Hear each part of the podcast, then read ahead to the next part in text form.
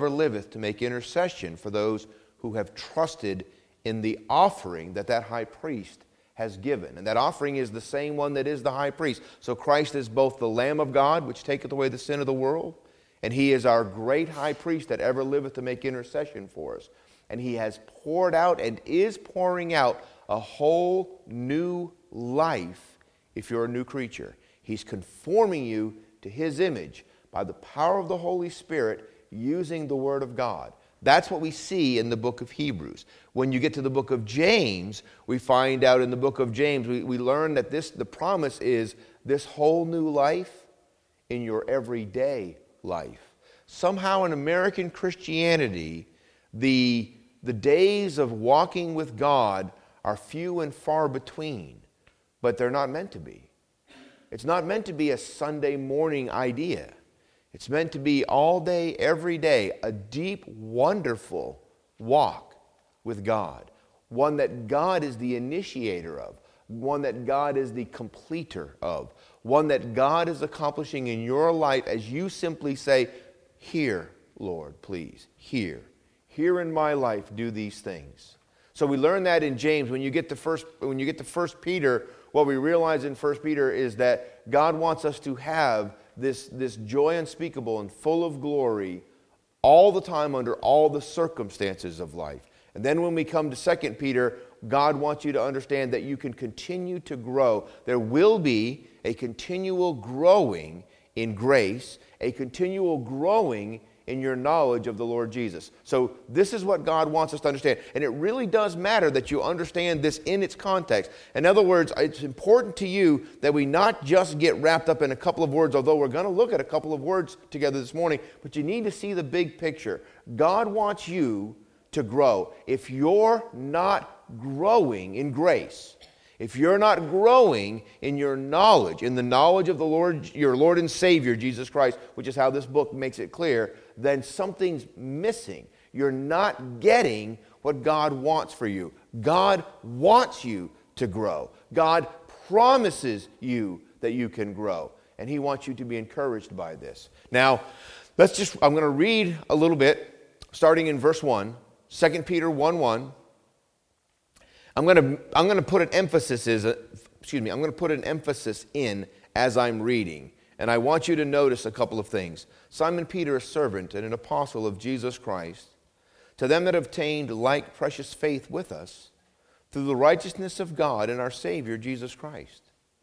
Grace and peace be multiplied unto you through the knowledge of God and of Jesus our Lord according as his divine power hath given unto us all things that pertain unto life and godliness through the knowledge of him who hath called us to glory and virtue whereby are given unto us exceeding great and precious promises, that by these, those exceeding great and precious promises, ye might be partakers of the divine nature, having escaped the corruption that is in the world through lust. So, in these first four verses, we see twice that God wants us to understand that the grace and peace in our life, that all that pertains to life and godliness in our life, comes through the knowledge of God and of our Savior, Jesus Christ. God wants you to know Him. This is really important. Now, when you get down to verse 5, so now that we've trusted Christ, and it says, uh, and beside all this, giving all diligence, add to your faith virtue, and to virtue knowledge. Again, we see this idea of knowledge. Go down to verse 8. And if these things be in you and abound, these things being the, the, the things we just would have looked at when we were back in that part of the study, it says they, they make you that you shall neither be barren nor unfruitful in the knowledge of our Lord Jesus Christ. Again, a knowledge of our Lord Jesus Christ. Now, I want to stop here for just a minute.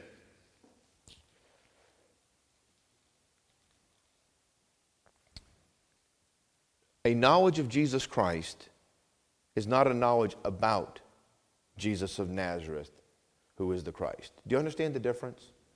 Right? How many of you, how many of you know Jacob McKinney? How many of you know Jacob McKinney? So now raise your hand. Go ahead, raise your hand. Okay. So what that means to a degree is if I said, "Where's Jacob? Is Jacob McKinney here this morning?" And if he is, where is he?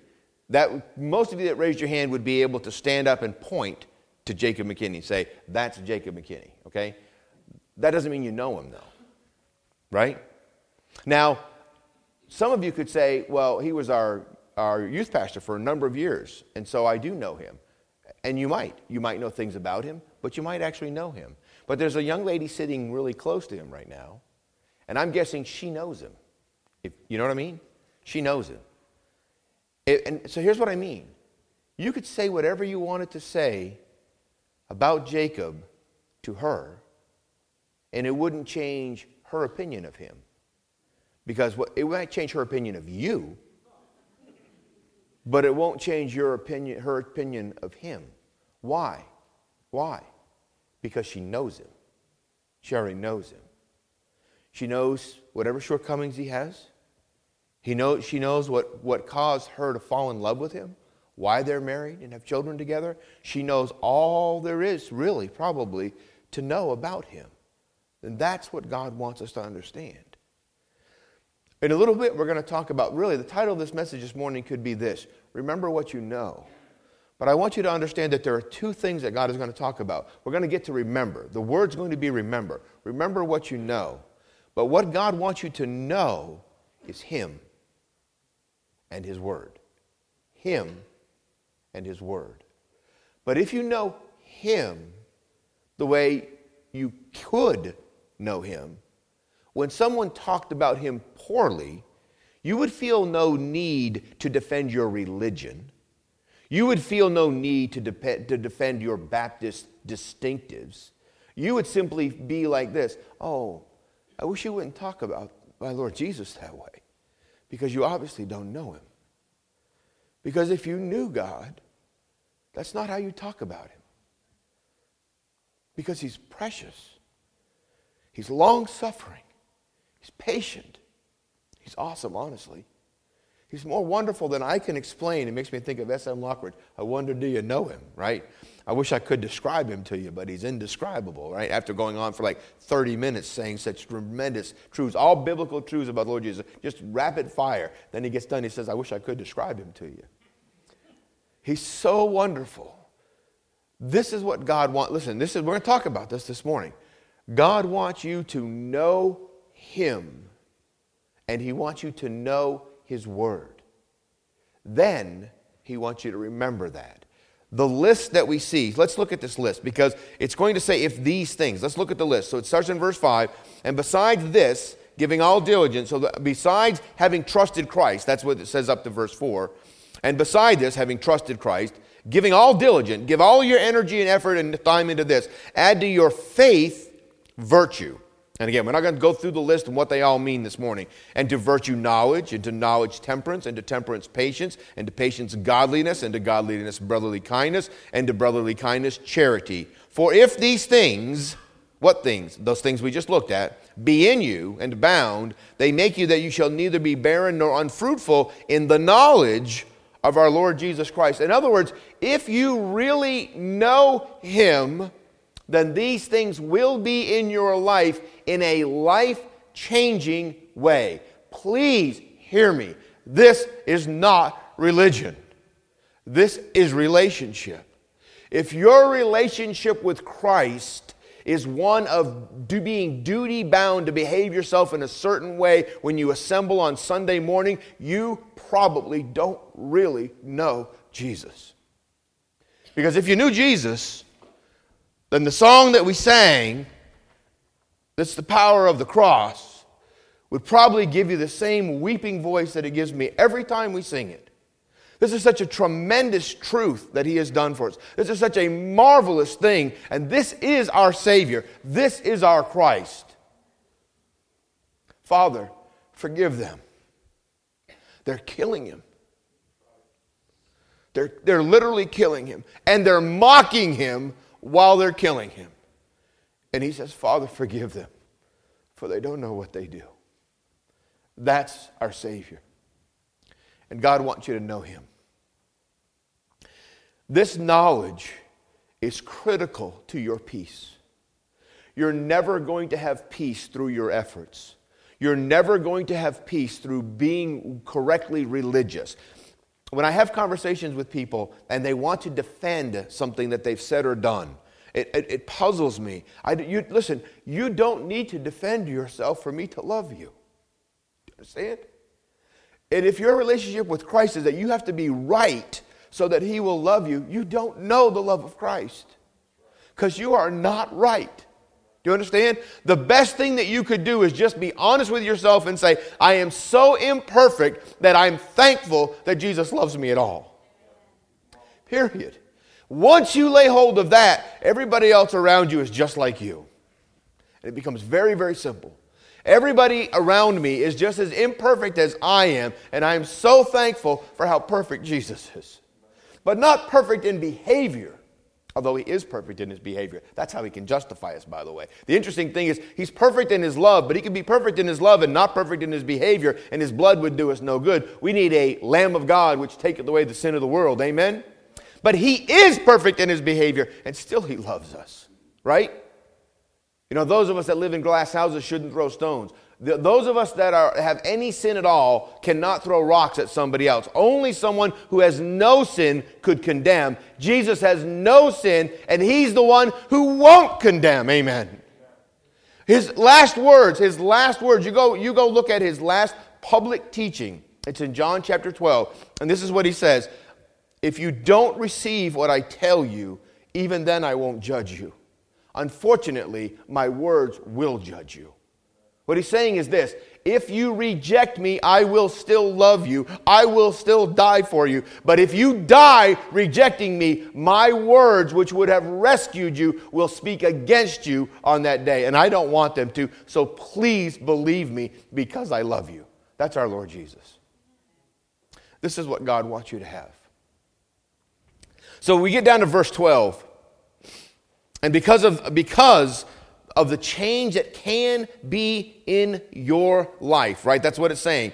The change that can be in your life. If you don't have this change in your life, you are an unfruitful Christian. Even if you truly are born again, if these changes aren't being made in your life, your life is not helpful to the people around you. But if these changes are in your life, then you can be a tremendous blessing and a tremendous help. That's why we're here. We're here to point people to Jesus. But a good sign is a sign that people can trust. And there are too many people who call themselves Christians who live in such a way that they're a terrible sign. They themselves ruin the testimony of the very Christ they think they're pointing to. Because I'm telling you, Christ is powerful enough to change us. And the people around us need to see those changes. That's what they need to see. T- listen, I am telling you, they do not care a lick about our dress standards. They do not care a lick about our hymns. They do not care a lick about anything. But if they see a real change in you, a selfless love in you, a peace that literally passes their understanding in you, they will say, What have you got? I need that. And your answer will be, It's not a what, it's a who. And it's Jesus. And He can change you because you are no worse than me. And they'll say, Oh, you don't know me. And you say, I don't have to know you. I'm, i know my Jesus. You understand? I know how great He is. And I know that you are not worse than He can help. No matter what you've done, He can rescue you. Amen? Now, verse 12. Wherefore, I will not be negligent to put you always in remembrance of these things. I said last week that, that, that Peter basically said, I have no new messages, I have no new outlines. I'm going to keep preaching the same Jesus is awesome message for the rest of my life. Period. Jesus can change you. He promises you can grow in grace and in the knowledge of the Lord Jesus. That's the promise of God. That's my message. And let's, let's keep reading it. Wherefore, I will not be negligent to put you always in remembrance of these things, though ye, and put your underline because we're looking at that word knowledge, though ye what? Know them. Now, here's the good news. You can't remember, hear me, listen, listen. This is really important. The preacher can't ask you to remember that which is good for you if you don't already know it. Okay? Do you understand? This is a really this verse demonstrates the confidence that Peter has in those that he's speaking to that they are indeed truly already born again. Weak or strong in their walk right now, they are new creatures. And so what he's saying is this because you know Jesus, because you know these things, I want you to remember them. This is what I want you to remember. Now, one of the things I was thinking about this, in fact, I was talking about it this morning. Um, it's hard for us, listen to me, it's hard for us to separate doctrine from preference. Let me explain what I mean by this. This is going to help some of you a great deal. Some of you have been born again for a long time, and you've heard a lot of preaching and teaching. And all preaching and teaching is not equal. Chapter 2 is going to make that really clear to us. We need preaching and teaching, but all preaching and teaching is not equal. So let me ask you this where can you be confident in the preaching and teaching? Where can you be confident in the preaching and teaching? And the answer is in your Bible. You can be confident in your Bible. Now, let me say this. I was talking to someone this morning. I said, all, all pastors and teachers that have been in our lives have been fallible, right? I'm fallible. I know, I know that we are fallible. All preachers, all, all pastors are not flawless. None. None are flawless. None. Jesus is flawless. The Word of God is flawless. And yet, and yet the Bible tells us that he gave a gift to the church of pastors and teachers. this, I remember when I was a young person, somebody said to me, You think you're a gift from God, right? And I remember thinking, as an unsaved, arrogant person, kind of a little bit, I think I, I do, yeah. But we're not. Ironically, pastors, the bishop, the office of a bishop, is a gift from God. But w- listen, why? Why? Why is that? Listen, if, if what I'm saying is that men, preachers and teachers, are not that which you need to put 100% confidence in, then why should I preach at all? And the answer is so that you'll know that the Word of God can be trusted. Do you understand? In other words, my responsibility this morning is for your confidence to be in the Word of God, not in the man standing in the pulpit. Do you understand? And so you have heard, you have been taught. You, uh, you're going have to say this. I'm going to say, some of the things that you know about Jesus, somebody else told you, and they were wrong. Do you understand? Do you understand? The apostle himself is going to say, Look, we didn't make up clever things when we taught you about Jesus. In fact, I was on the Mount of Transfiguration, and yet we have a more sure word of testimony. Let's look at that together. Let's look at that. Toward the end of the chapter. It says in verse 16, for we have not followed cunningly devised fables. In other words, we, the apostles, those of us that God has called to plant churches all over the world, we have not followed cunningly devised fables when we made known unto you the power and coming of our Lord Jesus, but were eyewitnesses of his majesty. These are not stories. We did not make them up. We did not sit down for a while and collaborate and come up with a really good religion and say, hey, let's make this a religion. We're telling you Jesus is who he says he is. He is the Christ of God. He is the Messiah. He is God Almighty.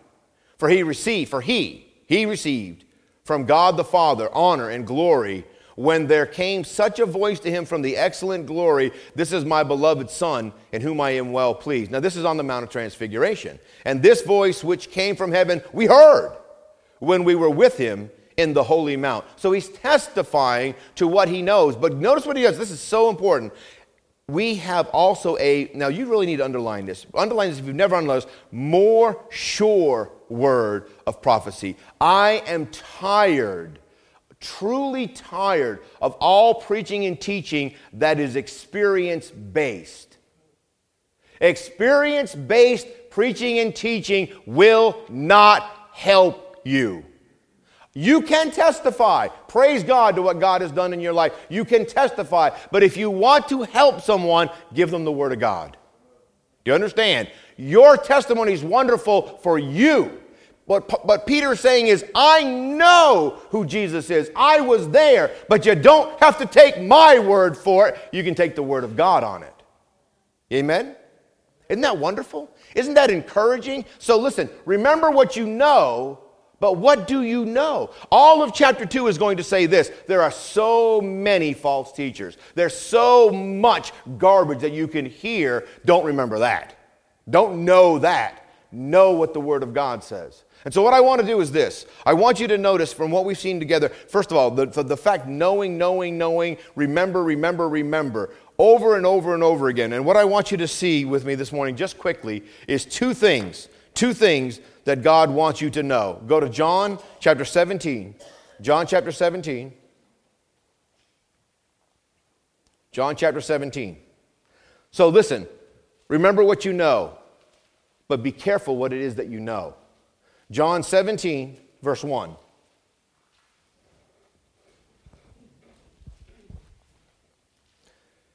These words spake Jesus and lifted up his eyes to heaven and said, Father, the hour is come.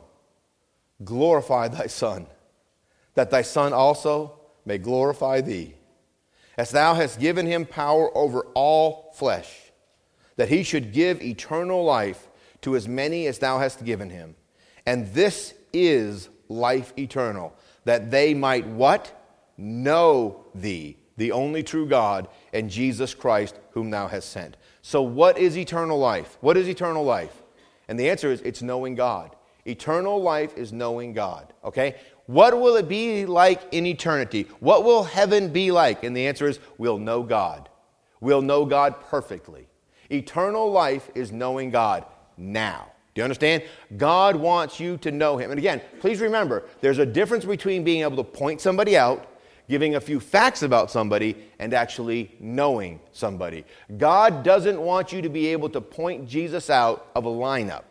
He doesn't want you to be able to give a list of a few details about Jesus of Nazareth, who is the Christ. He wants you to know him. God, God Almighty, wants you to know him. And that's important. Now, there's another passage that goes with this. Go to uh, Philippians, Philippians chapter 3. Philippians chapter 3.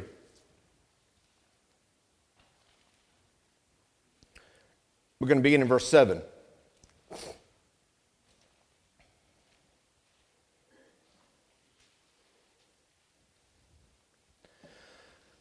the Apostle Paul, the Apostle Paul, who had a great deal of, of uh, things to uh, gain from in his life, okay? Very brilliant man, very capable individual, and this is what he said about this.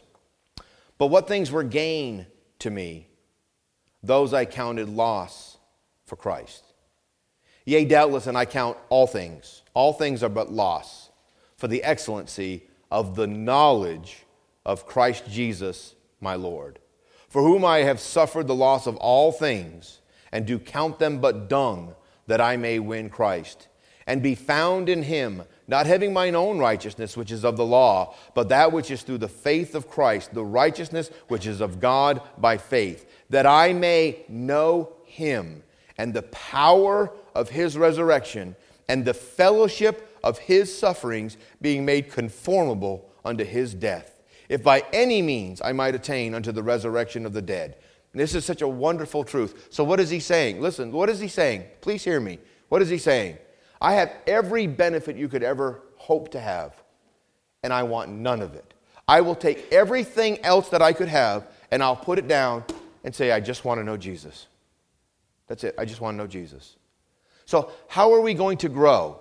How are we going to grow? How can we be promised? How can we be sure of healthy growth in our life? These things being added to our life, add to your faith, virtue, and to virtue, knowledge, and to knowledge, temperance. How can we be sure? And this is the answer draw close to God. Draw close to God through His Word, draw close to God. Know God. That's what God wants you to do. He wants you to know Him. That's what He wants. This is devotion.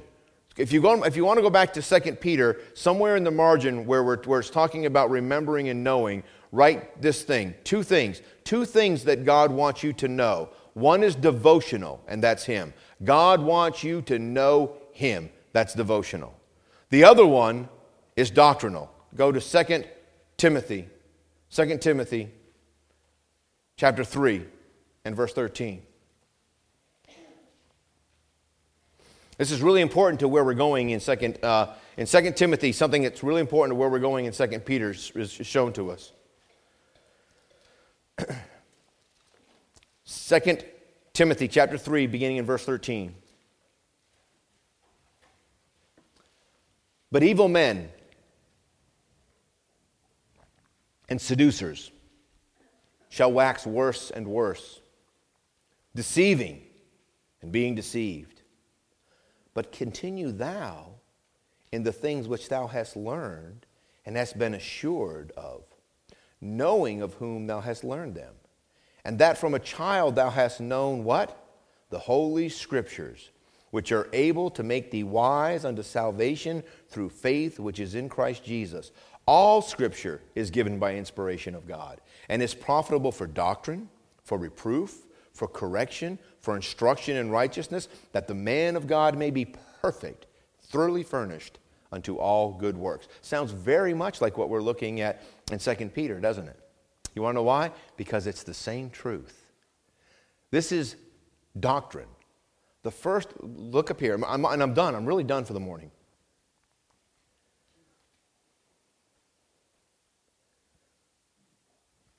Without devotion, without devotion, without a worship of God as the foundation of your walk with God, your doctrine is irrelevant. Do you understand? Is doctrine important? Doctrine is critically important. But without devotion, it is worthless. Without a love, without you, know, again, I don't, I don't know how to express it well. It's really hard for me to express this well. It takes many words, I guess is what I'm saying, for me to express this well. When your love for Jesus is so wonderful that when someone says something against him, you don't feel the need to show your knowledge to defend him. Do you understand what I'm saying? You don't feel like, oh, wait, wait, wait, let me give you some verses. I can correct you because I'm smarter in my Bible than you are. Well, Satan's smarter in his Bible than you are. You understand? So that's a bad tactic. But here's what happens when you just love him, when, when Satan attacks the Father, the Son is not bothered by the attack.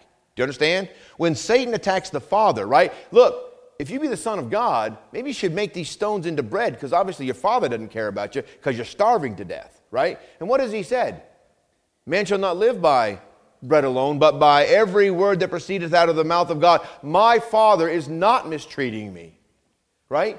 The Son's devotion, and when I say devotion, I mean love. I mean, such a desirous love, joy in his relationship. The son's devotion to the father is so clearly wonderful, you can't break it. That's what God wants. That's the gift that God has given us. He so loves us, and if we understood that love, our doctrine would line up just simply. Because it wouldn't be about arguing with them or arguing with them or arguing with them. It would simply be about, no, I'm telling you, Jesus is wonderful.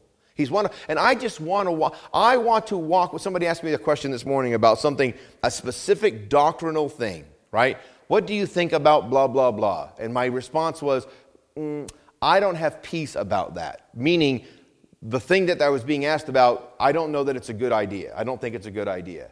But here's what I realize: I don't have a peace about it, so I won't do it. I don't have a peace about it, so we wouldn't do it here at Tidewater because I don't have a peace about it and I happen to be responsible. And again, you guys can just vote me out if you want to do some whatever that thing is, but I only can live by my conviction. But that's all God wants you to do is to live by your conviction. But your conviction can't be just doctrinal. Your conviction must be devotional. Do you understand? If the love of God isn't what rules your heart, your doctrine is going to hurt other people. But if the love of God does rule your heart, then the doctrine that you believe will help other people. Because you'll hold it the way you should hold it. You won't hold it to show off. You won't hold it to beat people with a stick. You'll just say, I'm telling you, Jesus is wonderful. And they'll say, well, then let's do blah, blah, blah. I can't do that anymore. Why not? Well, because the Bible says blah, blah, blah. I don't think that's what the Bible means when it says that. Well, then you do whatever you think. I can only do what I think. Do you understand? I can only live according to my conviction. But I'm only living my, according to my conviction, not to win favor with God. I have all favor with God because of the blood. Now, because of my love for God, I just want to live like I'm supposed to. Amen? I'm not going to be justified by this. I'm not better than you because I do it this way. I only have to do it this way because I'm convicted to do it this way. But I'm telling you, my justification is because of the blood. My justification is because of the love of God. So God wants you to understand these. This is really important. Remember what you know, but your knowledge must be first God and then His Word. Do you understand? First, it must be God Himself.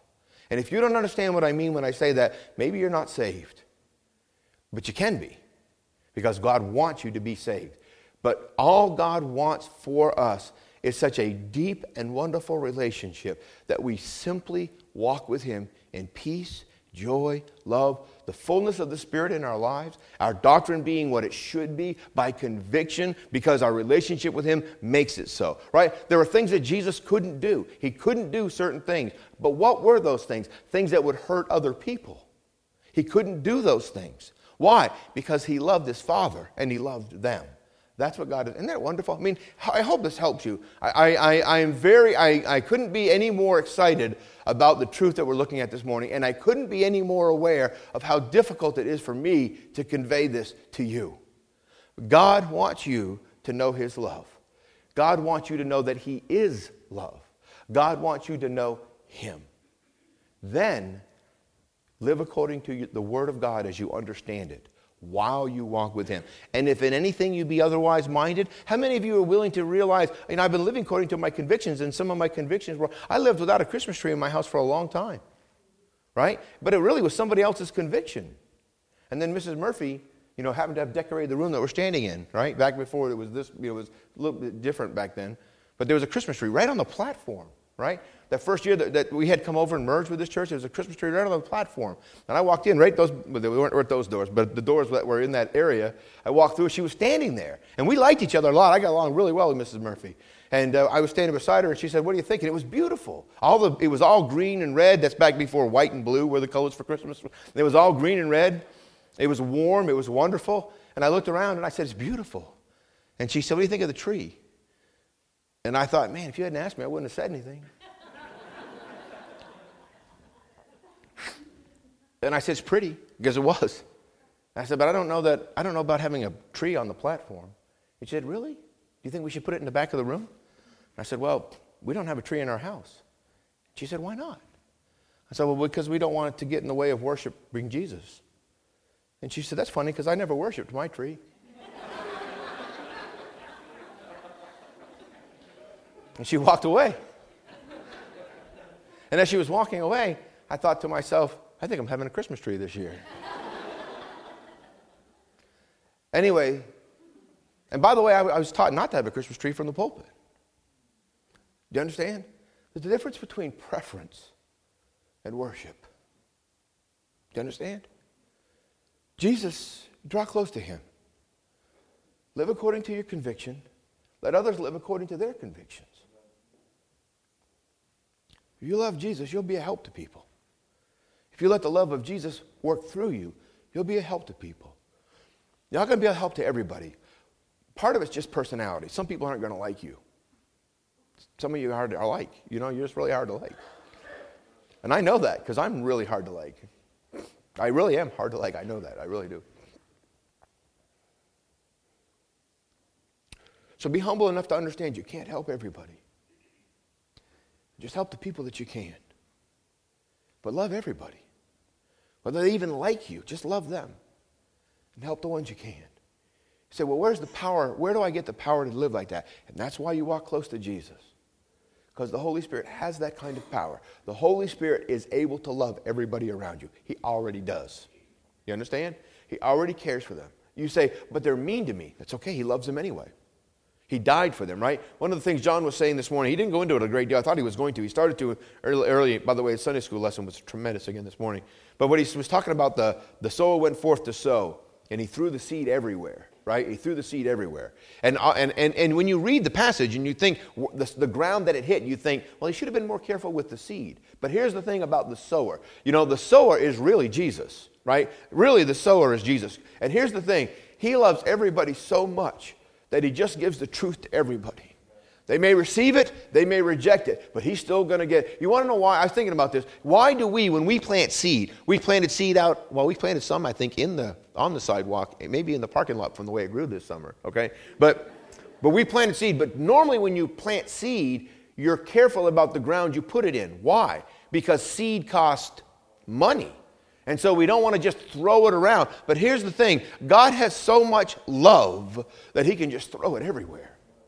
Whether it's received or rejected, it doesn't matter to him because he actually loves everybody that much. So a sower goes forth to sow the good news where? Everywhere. Well, but you say, but there are 7 billion people on the planet and most of them are rejecting that good news. Yes, they are. But that doesn't mean he doesn't love them. And when they are condemned, it won't be because he didn't love them. Do you understand? It's because they rejected his love. So let us live perfectly. That's what God says, right? He says, I let the rain fall on the just and the unjust. He so loves everybody, He takes care of everybody. And this is what He's saying you live that way too. You just be kind to the people around you, though they're not kind to you. You live by your convictions. Please live by your convictions. God's not asking you to sacrifice. The reason that martyrs die is because they wouldn't sacrifice their conviction, not because they were jerks, right? They simply said, no, I, I got I to keep my Bible. And they said, No, no, give your Bible up or die. I'll have to die, I guess, because I'm not giving up my Bible. Recant. Say that Jesus isn't the Christ. I can't say that Jesus isn't the Christ. He is the Christ, right? He's my Savior. He's wonderful. Recant or die. I guess I'll have to die, right? But there's not, oh, fooey on you. God give you yours. That's not it. If you don't believe me, go look at Stephen as he's dying. Lord, don't lay this to their charge. They're killing him. Don't lay this to their charge.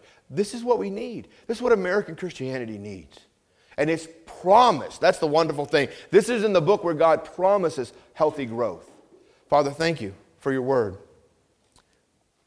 Thank you for your love. Thank you for being yourself, always and continually. Thank you for being yourself to such a degree that you overpower us by your love. I thank you for that tremendous, tremendous love. I thank you for all of the truth that's in your word. And I thank you that that truth matters because of who you are. Lord, I pray that we would understand your word devotionally and then that we would live according to our conscience doctrinally. But Lord, without that devotion, we just end up being Pharisees. We just end up hurting people with our doctrine. Lord, please don't let us be those kind of people. Please bless us with such a tremendous understanding of how great your love is and such a reciprocating love for you and for those around us that we would live in such a way to be a benefit to each other. Thank you, Father, for your word and for what you're doing. In Jesus' name, amen.